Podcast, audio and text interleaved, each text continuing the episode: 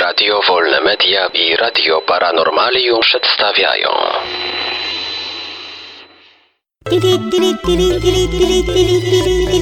Dziwne informacje.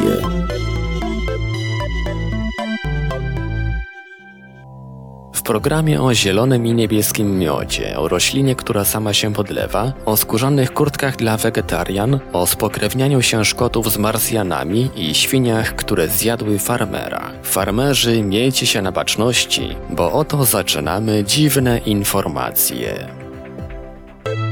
Pszczelarze zebrali zielony i niebieski miód. Francuscy pszczelarze zebrali w tym roku miód o nietypowej barwie zielony i niebieski.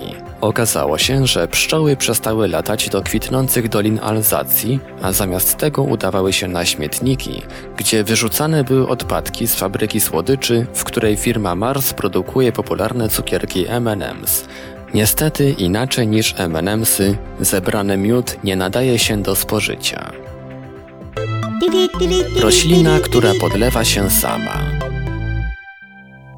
Rosnący w Izraelu pustynny rabarbar Reum palestinum potrafi o siebie zadbać. Sam się podlewa. Jak wykazali naukowcy z Uniwersytetu w Haifie, pofałdowany kształt pokrytych woskowatą warstwą liści pustynnego rabarbaru sprawia, że woda deszczowa trafia z nich wprost do korzeni, wnikając głęboko w glebę. Podobnej adaptacji nie stwierdzono u żadnej innej rośliny na świecie. Większość rosnących na pustyni gatunków ma małe liście albo, jak kaktusy, kolce.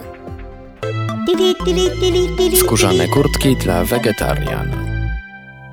W najbliższym czasie w laboratoriach naukowcy zaczną hodować sztuczne mięso i materiał na kurtki skórzane z uzyskanych podczas biopsji komórek krów, umieszczonych następnie w bioreaktorze, w którym będzie się odbywał cały proces. Wyroby ze skóry wyhodowanej w laboratorium mogą trafić na rynek w ciągu najbliższych pięciu lat. Według sondaży 40% wegetarian zgodziło się spróbować sztucznego mięsa. Prawdopodobnie podobna liczba skłonna jest nosić kurtki, do produkcji których nie trzeba zabijać zwierząt.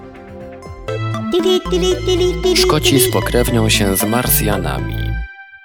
Mieszkańcy szkockiej wioski Glenel dowiedzieli się, że na Marsie istnieje obwód o analogicznej nazwie. Lokalne władze postanowiły oficjalnie spokrewnić się z obcą imienniczką. W celu oficjalnego zawarcia układu o pokrewieństwie do wioski przyjedzie 63-letnia kosmonautka Bonnie Dunbar. Uroczystą ceremonię zaplanowano na październik, kiedy badający czerwoną planetę łazik Curiosity dotrze do pozaziemskiego Glenela. Z tej okazji w wiosce odbędzie się wielka impreza pod tytułem Kosmos, Gwiazdy i Mars. Świnie zjadły farmera. W amerykańskim stanie Ohio świnie zjadły 69-letniego farmera. Terry Vance Garner po raz ostatni był widziany, kiedy poszedł je nakarmić. Wiele godzin później w chlewie znaleziono jego sztuczną szczękę i fragmenty ciała. Według prokuratury farmer prawdopodobnie podczas karmienia świń doznał ataku serca lub wylewu. Nie wyklucza się też, że jedna ze świń mogła go przewrócić, a potem wraz z innymi zabiła. Prokuraturze trudno będzie ustalić ostateczną wersję wydarzeń, gdyż prawie całe ciało zjadły świnie. Dziwne informacje. Wiadomości czytał Ivelios. Wybór informacji i montaż Maurycy Hawranek. Podkład muzyczny Protologic.